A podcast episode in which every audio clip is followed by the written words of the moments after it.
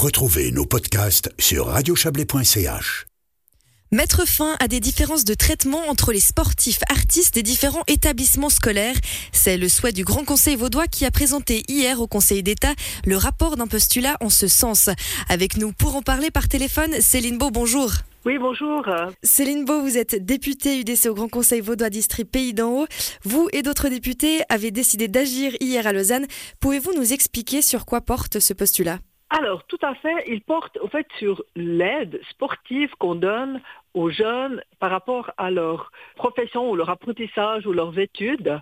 Je ne sais pas si vous savez qu'il y a tout un système Cotonbo qui s'appelle sport-études et qui est vraiment basé pour les jeunes qui ont plus de facilité et qui, par exemple, sont aux sections maturité. Nous, notre postulat, c'est simplement pour aider tous les jeunes, principalement ceux qui sont aussi en voie générale et en voie commerciale. Donc, je parle bien pour la post-obligatoire. Hein. C'est pas euh, l'école obligatoire, c'est le gymnase, école secondaire. Alors l'État de Vaud et les communes vaudoises favorisent la pratique du sport, c'est inscrit dans la Constitution cantonale. Pourtant, aujourd'hui, vous remarquez donc quelques manquements, quelques inégalités en la matière. Oui, effectivement. En fait, ils aident, on peut dire comme ça, les élèves qui ont plus de facilité.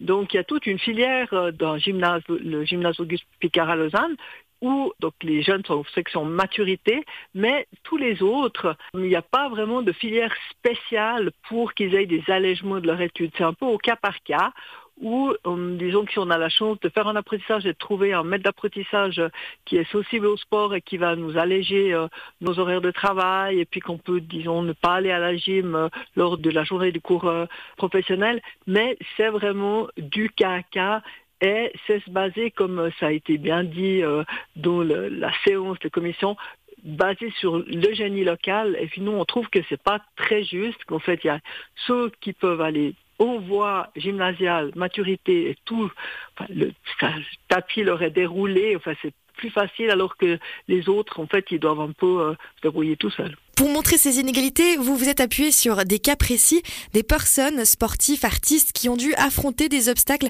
pour arriver là où elles en sont aujourd'hui. Oui, absolument, principalement sur le cas de Zoé Classons. Elle est médaillée d'or au championnat d'Europe de BMX en 2021 et en argent en 2022. Donc c'est une très très grande athlète. Et puis elle a vraiment eu ce problème durant son parcours gymnasial au voie diplôme. Elle a terminé en 2022, mais elle a rencontré un nombre incalculable d'obstacles pour concilier son emploi du temps gymnasial et sa carrière de sportive d'élite. Et euh, en ayant des horaires vraiment de, 8h à 17h, et puis après, euh, elle devait encore reviser, et puis autre temps, elle devait s'entraîner. Elle, elle faisait du BMX. J'ai aussi beaucoup de cas, enfin, j'ai des cas dans le hockey également, euh, des jeunes qui sont au gymnase, on voit commercial, et puis qui, ont vraiment de la peine à suivre parce que personne ne leur allège leur ton d'études, si ce n'est éventuellement juste ne pas au, à la gym. Alors aujourd'hui, Céline Beau, vous questionnez donc le Conseil d'État, respectivement le département de l'enseignement et de la formation, sur ces inégalités de traitement entre les différentes filières gymnasiales, mais vous allez encore plus loin en mentionnant aussi la formation professionnelle. Oui, ben effectivement. Alors, c'est peut-être plus facile de travailler, comme ils l'ont dit, et je répète, le génie local en formation professionnelle parce qu'il y a quand même beaucoup de maîtres d'apprentissage qui sont passionnés de sport et puis qui sont tout contents d'engager un jeune et lui laisser, laisser du taux. Mais quand même, on trouve que ça devrait être pas parce qu'il y a quelques, euh, disons, maîtres d'apprentissage qui sont pour ce sport que pour tous les autres qui ont de la peine à trouver, euh, ça devrait être vraiment une filière que le coton, disons, euh, mettre à disposition des facilités pour trouver peut-être euh, un maître d'apprentissage plus facilement que par des connaissances ou des amis.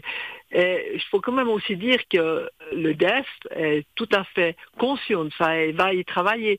La commission, à l'unanimité, a accepté ce postulat. Donc euh, c'est quand même de les volontés du Conseil d'État que d'avoir une plus grande uniformité euh, des mesures et puis de renforcer l'égalité de traitement. Ils l'ont dit lors de la commission mais je pense que ce postulat va peut-être mettre un petit peu plus encore euh, d'énergie à ce que ça se passe rapidement. Merci Céline Beau pour vos réponses. Je le rappelle, vous êtes députée UDC au Grand Conseil vaudois, arrondissement du Pays d'en Haut. Très belle journée à vous. Merci beaucoup, belle journée à vous aussi.